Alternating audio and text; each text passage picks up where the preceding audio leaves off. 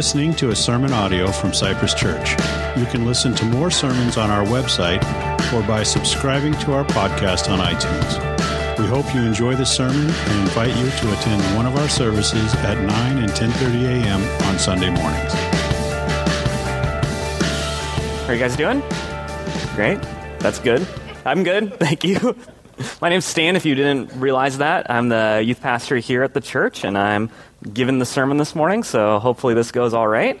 Thanks. All right, so here's what I want you guys to do for a moment, is I want you to think back to that moment where uh, you first became a Christian, you know, and uh, for a lot of you guys, I imagine that probably the common experience was that it was at like a camp or some sort of service or maybe like a harvest crusade or you know something along those lines where there was an altar call type scenario. You know, not for me. I became a Christian in eighth grade. I don't know when I became a Christian. I knew that going into eighth grade, I was not a Christian, and at some point over the course of that year, I started believing this Jesus thing, and I don't really know when it started happening. I kind of I must have got tricked into it or something like that. But for a lot of people, the way that they look back on their uh, you know, when they became a Christian was there was a moment and they've got like a card written down somewhere and it maybe is a bookmark in their Bible and all that kind of stuff. But when, if you had that type of experience, probably you were asked two questions. The first question is, do you realize your need for Jesus Christ? You know, do you realize that you're a sinner? Or something along those lines where they ask you, do you see that you have a need for him in your life? And that first question, uh, almost all of us at that moment are, easy, are able to say, yes, I absolutely see my need for Jesus. And then the second question they ask you is they ask you, do you want to make Jesus Christ the Savior and the Lord of your life? And everybody says yes, but what everybody means is, yes, I'm into him for the Savior aspect. The hell stuff does not sound super fun. Not looking forward to that, so I definitely want the Savior. But then we all think, you know, I could really do without the Lord side of things. Like, I don't really want that aspect of it. Is there a way that I could get Jesus without that? You know, I'm kind of you know, on a low Lord diet. You know, I don't necessarily want him to take that role in my life. I've got that, that area kind of worked out already. You know, that's something that all of us either explicitly think in that moment, or as you start to look at our lives, really start to think with how we're actually living. It's really hard to submit to Christ being the Lord of your life. It's really hard to submit to God's will. Or maybe, uh, maybe that's just me, but at least for in my experience and in working with people, that's the hardest aspect is to do that actual submission aspect. And all of us are trying to figure out a way to get Jesus as our Savior without having to get Him as our Lord. And yet that's not an option that's offered to us. And one of the things that Matthew is doing in his gospel is he's trying to really establish that Jesus is the Lord. Jesus is the King. And that's what we're going to be looking at today. And so if you got a Bible, uh, we're going to be in Matthew chapter 2, verse 1. If you don't have a Bible, uh, we have some ushers who can bring you a Bible right now. You can just raise your hand, and when you're done with that today, uh, you can just leave that on the seat, and someone will collect it and get it to some people who need it. But we're going to be in Matthew 2, verse 1. Uh, what has happened so far is kind of all the Christmas stuff that you're already familiar with no room in the inn, shepherds, all that kind of stuff. And Jesus has been born in Bethlehem, and we have the whole manger scene and all that. And then what actually happens is that Joseph, Mary, and Jesus stay in Bethlehem for a couple years. And what we usually think of as the wise men being right there with them while Jesus is being born, like they're walking in right after the shepherds, actually happens a couple years later. So those nativity pieces that you lost a while ago for the, the wise men, don't worry about them. They weren't there anyway. You know, you can always tell your kids, like, they're on their way, like, they're coming later. So that's really what's going on here. So that's where we're going to pick up. Uh, the reason we know that it happens two years later is because of, of some stuff that happens in this story. But uh, here, we're picking up in verse 1. It says, Now after Jesus was born in Bethlehem of Judea, in the days of Herod the king, behold, wise men came from the east coming to Jerusalem, saying, Where is he who has been born the king of the Jews? For we saw his star when it rose, and we have come to worship him. So let's pause there for a second and just catch up on who these characters are. One character is this guy, Herod. And Herod, this is Herod, you know, Herod the Great, this guy ruled all of what we know as Israel for a long period. When he dies, his kingdom gets split into a few different parts, and his son, so there's a second Herod down the line. So this is the first Herod. And he is not a great guy. He is a super wicked, super evil person, and we're going to look at more of that next week. But just as a demonstration of how evil he was, Herod was so bad that when he was on his deathbed, he said to his, his army or his soldiers, he said, Go throughout the city and gather up all the important people out of the city, and then take them to this room uh, where when I die, I want you to execute them all. Because if people won't mourn my death, I want there at least to be mourning in the city when I'm dying. You know, he, so he ended up killing all these people because he was so such a just evil person. So Herod is not a great guy, but he is put in charge by Rome over Jerusalem and over Judea and all this all this uh, nation of Israel. And his formal title is King of the Jews. You know, that's his formal title. And then we're introduced to these wise men, or some versions say magi. And these are not Jewish people. These are people from the East. I don't know if East is, you know, like Asia, or if East is, you know, like just a place east of Rome, kind of like how we say the Midwest is the Midwest to us, but it's actually to the east. You know, it's kind of like that. All we know is that they're not Jewish people, and they are somehow aware of this uh, king of the Jews type scenario. And so these wise men, what they believe in, and what a lot of people believed in in this time period, is something called omens. And omens is this idea that different natural events like eclipses or comets or any sort of you know big natural event can be interpreted to signify either something ominous or something uh, joyous to be celebrated. And they have somehow seen the star, or I mean, that's probably pretty obvious how they saw the star. They went outside and looked at it. And then they are somehow interpreting this as this is tied to the king of the Jews. And so I don't know if they if God told them that hey there's this king of the Jews coming or if they're just familiar enough with the scriptures that they're aware of this messianic prophecy or something like that. But somehow or another they connect these two ideas. And so what they're doing is they're showing up at Herod's place where Herod is already the king of the Jews and the assumption probably is that Herod has just had a kid. And they're coming to tell Herod, hey, this star in the sky is supposed to signify to you that this kid that you just had, he's going to be special something unique is going to happen with him. Something, uh, something he's going to be a great ruler that's going to exceed you. So they're going into this expecting to find in the current king of the Jews household the next king of the Jews. Okay, so that's that's kind of the stage that's been set here. And this is what it says in verse 3. When Herod heard the king or Herod the king heard this, he was troubled, and all Jerusalem with him. And he assembled all the chief priests and the scribes of the people, and he inquired of them where the Christ was to be born. And they told him in Bethlehem of Judea. So it was so far sorry, for so it was written by the prophet, and you, O Bethlehem, in the land of Judah, are by no means least among the rulers of Judah. For from you shall come a ruler who will shepherd my people. So the wise men show up. Herod hasn't had a king or a kid, and knowing that he's a paranoid guy and knowing that he is uh, insecure person and that he's very evil, he starts to panic about this. And so, what he does, even though he's the king of the Jews and he should be aware of the Old Testament and what the Jews are longing for, he does not know. And so, what he does is he gets all the religious people and he says to them, Hey, there's these wise men who are telling me that this omen is supposed to mean that there's a king of the Jews, and that's going to be threatening my rulership. So, what's the deal with this? And the uh, religious people tell Herod, hey, we have this prophecy out of Micah that tells us that a king of the Jews will be born in Bethlehem, which is David's city. Not a significant city, but it's David's city. And then they say that he will be uh, a shepherd to the people. And so through the scriptures, they figure out that the king of the Jews, if he's born, he's not going to be born in Jerusalem in the palace with Herod. He's going to be born in Bethlehem in this insignificant town. And so this is what it says in verse 7.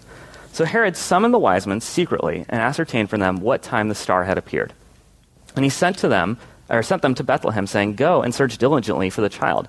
And when you have found him, bring me word that I too may come and worship him.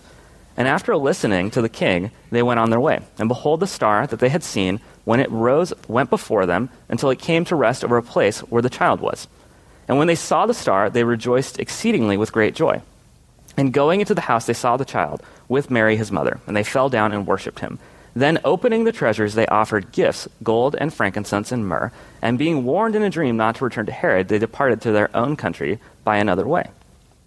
And so they end up going to Bethlehem, which is, it's only like six miles away, so it's not like they had to travel another, you know, huge distance. Like they were able to get there that day, and they find Jesus, and kind of the way it's written is kind of this um, parallel to God going before Israel with the cloud in the wilderness and guiding them where to go. The star is now going before the people to say, this is where the Messiah is going to be. And they find Jesus and they end up giving him the gold and the frankincense and the myrrh. And all this story, what it's trying to do for us is it's trying to establish for us that Jesus is king. And that's point number one. The wise men story teaches us that Jesus is king because the gifts that they've brought and the response that they have to Jesus, that the wise men have to Jesus, is one that you would show a king or a newborn king. You know, they give him gifts that were worthy of a king. They bow down to him. They worship him. These are all things that they would have done for Herod's kid if Herod's kid had been the king of the Jews. But that's not who is the king of the Jews. Christ is the king of the Jews. Jesus is the king of the Jews. And so the wise man's story is to kind of set this stage for us.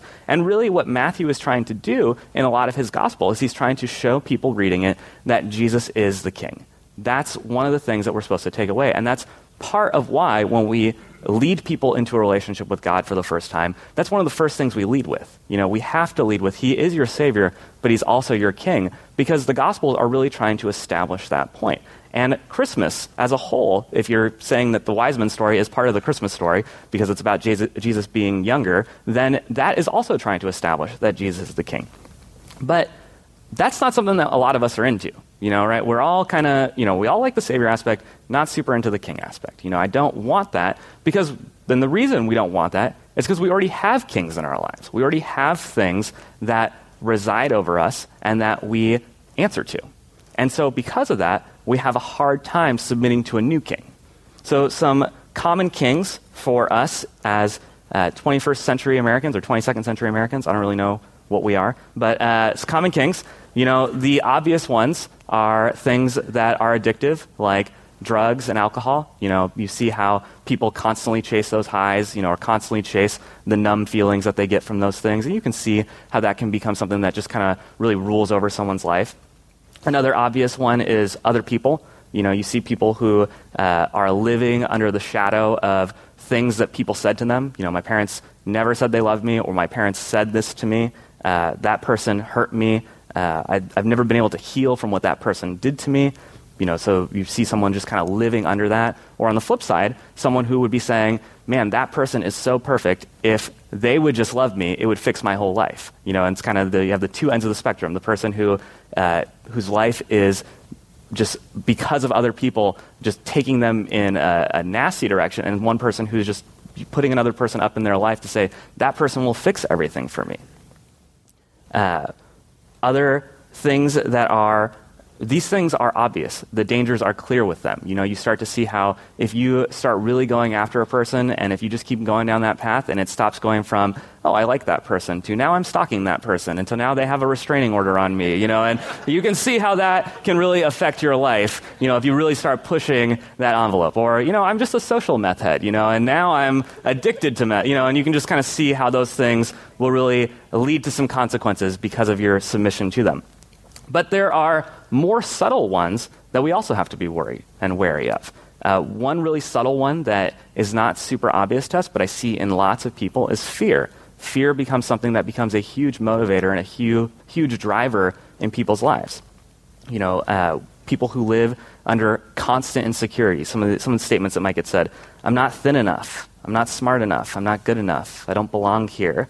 What are people thinking about me? Do they know that I don't belong? I'm just trying to fit in. I don't want to do that because of what people would think. These are all insecure statements, but underlying all these insecure statements is fear. You know, what will people think? What will people look at me and judge me, and how will they react to me? Fear doesn't stop there. People who are extremely fearful, sometimes the way that plays out is that they are extremely controlling the person who freaks out when something insignificant goes wrong, or the person who micromanages, or the person who is constantly stressed by their circumstances. These are all fear based actions, these are all fear based mentalities. Which, ironically, it can actually swing to the other end of the spectrum, where because you're so afraid, you can't commit to anything. You know, I, I, fear of commitment or fear of missing out or fear of making the wrong decision, you know, so you just sit in neutral and don't do anything and you just kind of wait, you know, that's also fear motivated actions.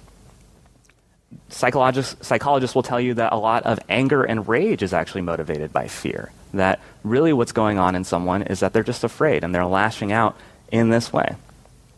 Another, uh, you'll see a lot of negative emotions are really rooted in the fear emotion.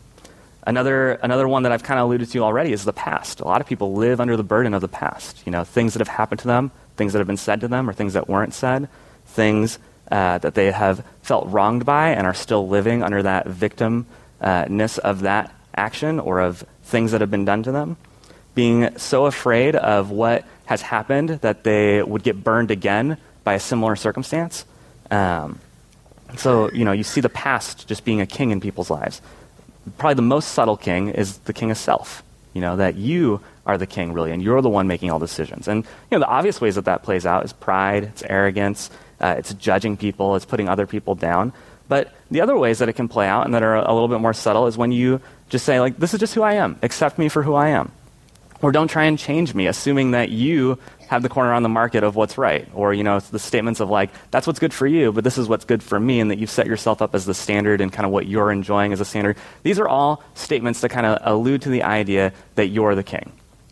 And when you start to like categorize these ideas of different kings that affect us, you'll start to see that in one sense you can you can be distinct, and in other senses they just really all blend together. And you'll see lots of things that have con- a lot of control and a lot of drive in our lives and in our society that people are answering to. And at the end of the day, the issue is that these things are all the kings of our heart, but that's where Christ wants to be. He wants to be the only king that you have, and he wants to be the only thing, the, the answer to you that you answer to. And the thing that we have to know about any other king other than Christ is that all the false kings only enslave us. That's point number two. All the false kings only enslave us. When you have something else other than Christ as your king, Scripture tells you that you will be a slave to it the imagery there is not one, you know, sometimes when scripture uses uh, the word, some translations will say slave and some translations will say bondservant. And it's this idea that you are the humble servant that you have indentured yourself to and you're being treated well and all that kind of stuff. When it's talking about sin and it's talking about something else other than Christ being your king, it is the most violent image of slavery that you can conjure up. It is your possessions have been sold, your families have, sold, have been sold. They beat your family before they sold them. They now are beating you. They abuse you. They are trying to break your spirit. Everything uh, that was once yours is no longer yours, it belongs to someone else. And now everything you do is for that king. And what you want to know, if you want to know what your king is, start asking yourself what drives you? What motivates you in life? What are the things that you spend time thinking about? When you're on a walk and you're trying to pray, what does your mind actually drift towards? You know, when you're lying awake at night, what is that thing that's burdening you, that's keeping you from sleep? Those will give you insights that if you go down that path, you'll see, oh, this is really the king of my life. This is the thing that I'm holding on to. This is the thing that I'm answering to. And what will happen is that that king will always coerce you and drive you into doing things that you don't want to do, you know, and things that you really don't desire. And we've all seen this in people, and then the consequences of this is that their life gets shipwrecked, right? And you see people who they were chasing after one king or chasing after one thing. This person will fix my life. This thing will fix my life. If I just was like this, this will, you know, everyone will love me, all that kind of stuff. In the pursuit of that, their life has fallen apart and the fallout of that is that other people's lives have been fall- are falling apart, and that the uh, uh, consequences, the fallout of all that, is that other people end up getting hurt. And these are the extreme cases. And let's be clear that Satan wants this to happen. Like he takes joy when someone's whole life gets shipwrecked by something else uh, out there. But he doesn't actually need to do that for most of us. Because most of us will gladly have another king other than Christ in our lives. And we will look at it and we'll say that this is a good thing to have. And so you'll get people say, I'm not angry, I'm just passionate. You know, I'm not jealous, I just deserve that kind of devotion. I'm not controlling, I can just see what needs to be done, and everyone else just needs to do it. I'm not afraid. okay, I guess that one's funny. That, that wasn't meant to be a joke. I'm not controlling. I'm just, uh, I just, oh, I just said that one. I'm not afraid of making decisions. I'm just sitting back and taking my time and trying to be wise. You know, I'm not afraid of commitment. I just want to, you know, make sure that she's the right one. You know, that person is so great. They really could fix me. I'm not a jerk. I'm just misunderstood. You know, like all these kinds of statements uh, are us saying that those things are actually good, and they're not. They're evil. The things that we call good, God calls evil. And the thing that God calls good, we call evil. And that's the dynamic that a lot of us are living under. That things that the world says are good and the things that we live by and the things that we call our king, we are all saying that those things are the good things. And God says, no, those are the, those are the evil things. Those are the things that will break you. Those are the things that are enslaving you. Those are the things that I'm trying to free you from. And as long as you're in that situation where you're saying this evil thing is actually good, Satan doesn't need to shipwreck your life because he's got you caught right where he wants you to be. As long as you're saying that this is good, he can keep you there forever and you'll never decide to leave it. And uh, my favorite C.S. Lewis book is a book called The Great Divorce. And it's a little well uh, less read than some other ones, but kind of the premise, uh, the whole idea of it is an allegory of what keeps people from going into a relationship with God. What are the things that hold people back from wanting to start a relationship with God? And the way it's written is that C.S. Lewis wakes up and he finds himself in hell, and hell is pictured as this empty wasteland of a city, and he's at a bus stop, and there's all these people, and they're waiting for the bus, and they say, oh, "We're going to go up to heaven and see what heaven is like." And a lot of people will tell you that this is that C.S. Lewis thought you could convert after uh, death to Christ, and those people don't know how to read uh, because in the intro it says that it's just an allegory. So just a little pet peeve of mine. But uh, they go up to heaven, and what ends up happening with all the people who are on the bus is that they start interacting with people and they start interacting with things and are being offered an opportunity to repent from their hellish ways, and all of them end up rejecting it. You know, they all end up going back on the bus and going back to hell. And it just is stories of why people reject God. And so you have a guy who wants heaven on his terms. And he doesn't want all of heaven, he just wants the things that he really wants. And so what he really wants is an apple from heaven. And that's all he wants. He doesn't want the rest of it. And so he grabs an apple or tries to grab an apple and he doesn't succeed at it and he just ends up rejecting. He says, if I can't have this one apple, then I don't want any of it, you know, and I don't want the rest of it. You have a guy who was famous on earth, and he got uh, and he decided I would rather be holding on to that fame than get to heaven where no one will recognize that fame because they'll all be looking at God. And so he rejects God because he would rather have that pride that he was deriving from the things that he was doing.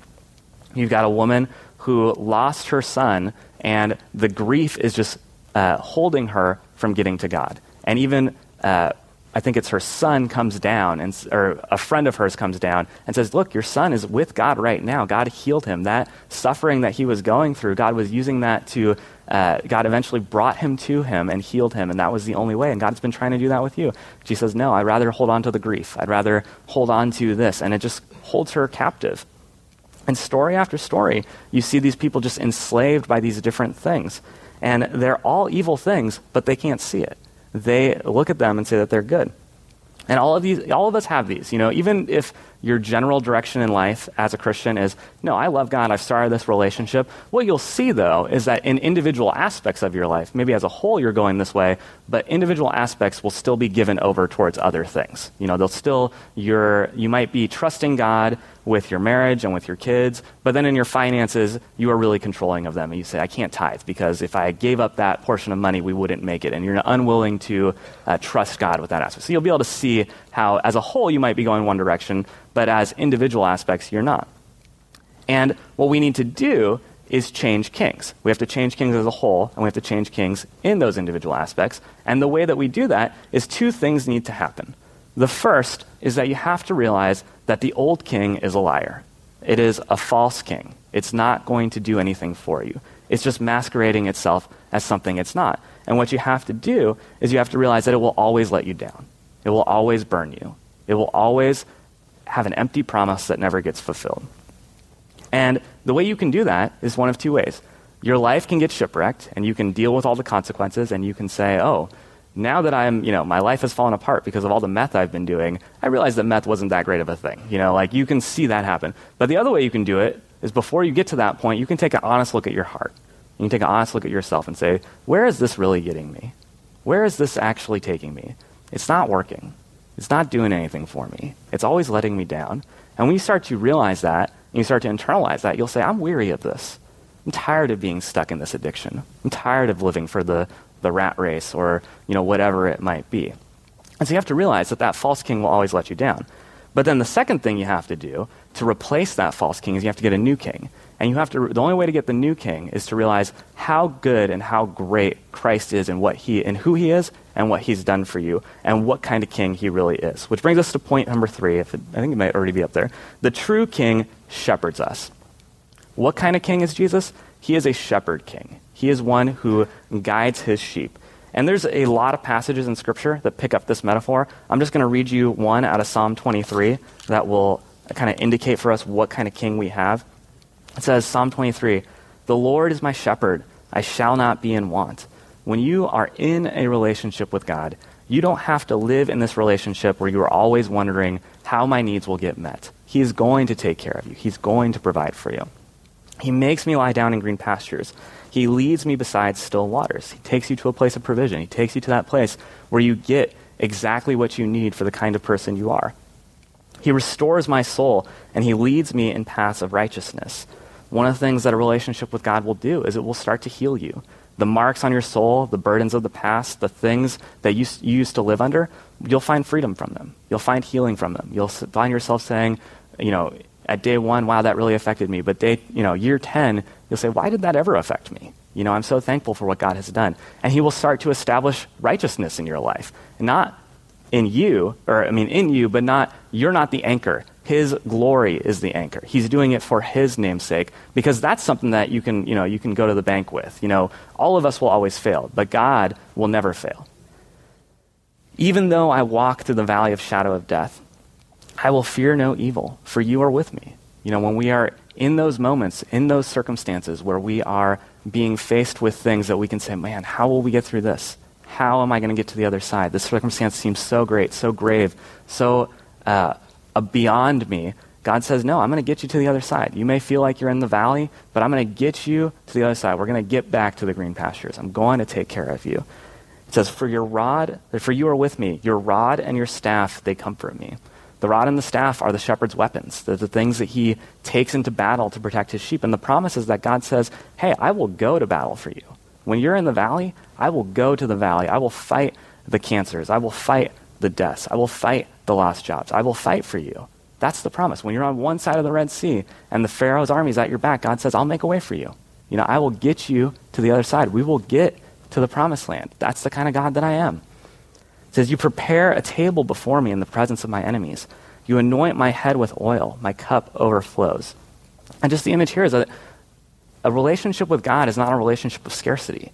You know, it's a relationship that is overflowing and abounding, and you never have to worry that will, it will run dry because the things that you're given that let you know it's abounding are God. You know, he will, you'll never exhaust him. You will always find uh, more and more in him to discover, more and more in him to learn, and you'll never exhaust that relationship. We've all had those relationships where you just realize, man, I've just burned that bridge. Like I've worn that person out and who I've been to them. But never with God do you have to worry about that. He will always be with you.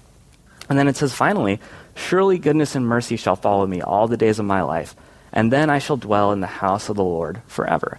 And the idea here is that goodness and mercy will follow us. God's grace will always be with us. It will always be coming after us our entire days. But at the end of our days, we'll get to the house of God. You know, we're not just going to dwell in the pasture land forever. We will actually get to God's household. We will actually be with Him in heaven in eternity. And these are the images that are portrayed to us of what kind of king we have when we have Christ as our king. He is the shepherd. When you start reading in Matthew and there's these images of Christ as the king in Matthew, one of the stories that's shared is that there is this story of a wandering away sheep. And the shepherd leaves his other 99 sheep to go find that one. And that's not to say that Jesus is irresponsible and forgetting about the other people at the church, but it's to say that the love that he has for us is that when we start to wander away, he will actively seek us out. He will go after us. He will say, okay, I'm coming after that sheep. If it's trying to get away from me, I won't let it. I will get it back. I will, you know, cross the, you know, the streams and the mountains and whatever to find where it went. And that's the kind of king that we have, that he would give up everything else. He would give up his other 99 sheep to come after the one, that he loved us enough. And this is typified in the cross. You know, Christ gives up everything to go to the cross for us. He takes on the burdens that we should have. He uh, pays the penalty for us. He does the things that we can't because he loves us. And his only crown was a crown of thorns. It's just this image that our king is one of a sacrificing king for his sheep. You know, the difference between the uh, old kings is that they're all about what can you do for me? how will you do this for me? What can I hold in front of you? What can I do, put in front of you that will cause you to work for me? And Christ, the difference is that he says, no, what can I do for you? How can I display my love to you first, and then you can respond to that? How can I give you the gifts first, and then you can respond to that? That's the gospel. And the thing about this is, so many of us have this fear that if I just started this relationship with God and I really made him my king, I would find enslavement. I would find, you know, he'd be sending me to China. He'd be, you know, causing me to give up all my finances. He'd be causing me to do all these different things. When in reality, and this is point number four, when we make Christ our king, we actually find freedom. He actually sets us free because the old kings are really the ones enslaving us. In Christ, you start to find freedom. You know, so so many of us live under this burden of our our you know different things happening to us and trying to control the circumstances and the risk management and all this kind of stuff. And you start to stress out and you start to uh, you know, just freak out and you listen to your Dave Ramsey and you're like, ah, you know, like, what can I do? I just can't manage all this kind of stuff. And then you realize, no, in Christ, my treasure is in heaven. You know, He's in control. He's guiding everything. He's taking care of everything. What He says is going to happen will happen. So I don't have to worry. He's going to take care of me. And there's freedom in that. And it says the freedom is that we can be like birds of the air or grass of the field. You know, we can be as carefree as that kind of stuff. You know, when we are in those circumstances where we are faced with just trial and tribulation and everything seems to be going wrong, we can know, no, God says all things come together and work together for our good for those who love God. You know, when we are in a relationship with God, the promise is that not everything that happens to us is good, but everything that happens to us will be used for our good and that God will refine us through it and draw us closer to Him through it. And at the end of the day, even if that doesn't happen here on earth, we know God wins. You know, there's, we just studied uh, how to study Revelation in Sunday school for our youth kids, and I just said, hey, you're going to read, you know, 1 through 3 are easy to understand, 20 and 21, easy to understand. The rest is kind of confusing, but the point of the book is Christ wins. You know, he's going to be on his throne. Sin's going to be defeated. We're going to get to the new Jerusalem. We're going to get to the new heaven. And there will be no death. There will be no sadness. There will be no sickness. That's what we're supposed to gather out of this. And we start to find freedom in these things. It starts to bleed over into our lives. And then, probably the most, I don't know, the one that just really hits me is that the things that used to enslave us, when they start to get put into their proper place, they actually become things that draw us closer to God. When uh, things like money lose its power and lose its throne in your life, and it just becomes something that's, hey, this is something God's given me, it starts to actually take a place in your life that draws you closer to Him. And the, the image of this that really sticks for me is the climax out of the book, The Great Divorce. And in that, in that book, there's one ghost who's different than all the other ghosts. He uh, has a lizard riding on his shoulder. And we're told that the lizard is lust. And this one ghost has this lizard chattering in his ear. He says, It's time to go home now. It's time to get back. We've got stuff to do. We've got different things that need to happen. We've got, you know, X, Y, and Z. And a spirit comes up to him and says, Hey, I can kill that for you. I can set you free from this. And the guy says, I, I, I, don't know about that. Like, that seems pretty drastic. You know, I think I can get him back in check. Think I can get him back under control. You know, like, and then the lizard says, don't let him kill me. Don't let him kill me. Like, we have had good times together. We've had great times together. Like, uh, sure, we've gotten out of hand, but, you know, I'll, I'll be back. You know, I'll be manageable this time. You know, and the guy, and the, the spirit says, no, you've got to be set free. We've got to do this here and now. There are no other moments but now to set you free. And the guy starts going, No, like, I, I don't know if I can really do it. Like, you'll, this will end up killing me. And the lizard starts saying, Yeah, it'll kill you too. You won't even be human if you don't have me. And the lizard starts spouting off all these lies. And then the guy, the spirit says to the guy, He's like, Now is the time. What do you want to do? And the guy says, You're right. It's better, even if it does kill me, it's better to be free and dead than alive and a slave. And the guy, the spirit reaches out and grabs the lizard and he throws it to the ground. And instantly, the man starts to become whole. But then the lizard itself is also transformed, and it's transformed into this horse. And now the guy gets onto the horse, and then they ride off together to see God. And the idea and the point of it is that sexual, sexuality, in and of itself, is not an evil thing. It's something that God has designed for us as human beings. But when it rides on you as lust, it will always control your life. It will always control you. But when it is something that you ride in its proper place, it will take you closer to God. When it's in your marriage, when it's the thing that uh, is only in your marriage, it's not with other people, it's not in these apocalyptic dating relationships where you're just saying, I just need to be with someone, or I just need to be uh, doing whatever I can to make people feel or to love me and all these kinds of things, when it's in the marriage context as God designed it, you'll find it drawing you closer to God. And this is the idea that the thing that used to enslave you, God redeems it for you and uses it to draw him closer to him. And this is the freedom. This is what God is offering to us in the Christmas story. That the gospel comes down to let us know that the king is here. He's going to battle for us, and he's going to redeem his people. And when you start that relationship and start to give over the aspects of your life to him, you will find freedom as well. You no longer have to live as a slave. You can live, live as a son in God's kingdom. And what we're going to do now is we're going to take a time of worship and respond to that and realize, wow, God is so amazing that that is the gift that he's given us that we should praise him for it. We should thank him for it. And I would encourage you, if you've never done that, uh, there's going to be some people who are going to be available to you during this next song. They're going to be on the sides to pray with you. Uh, I'll be somewhere over here if you want to talk to me specifically. Or if you're just someone who's saying, wow, I'm seeing aspects of my life now that are not given over to God. And I want freedom from them. And I want healing from them. These people would love to pray for you about that too, or about anything going on in your life. But the key here is that God wants to be your king. And the only way he's going to do that is if you're able to see how your old kings are terrible and how great he is, and that you start to respond to that, and it starts to reside in your heart. And that's a daily process. That's something you have to do on a daily basis in those moments of temptation that you start to say, No, God, I don't need, or no, uh, sin, I don't need that anymore. I have God. So I'm going to pray. Uh, I think our, our, worship or our worship people are here, and our uh, prayer people are going to take their stations in a moment. Lord, we just thank you for who you are. We thank you that you are the true king, the shepherd king, the one who loves us and treats us different than any other king out there. Uh, we thank you for your grace. We thank you for your goodness. We thank you for your love. And Lord, as we move forward into our uh, the rest of our service and into our season of uh, celebrating you, that we were reminded of this. We remember how much you've loved us and how much you've taken care of us, and that we would respond to that daily and submit to your will. In your name, amen.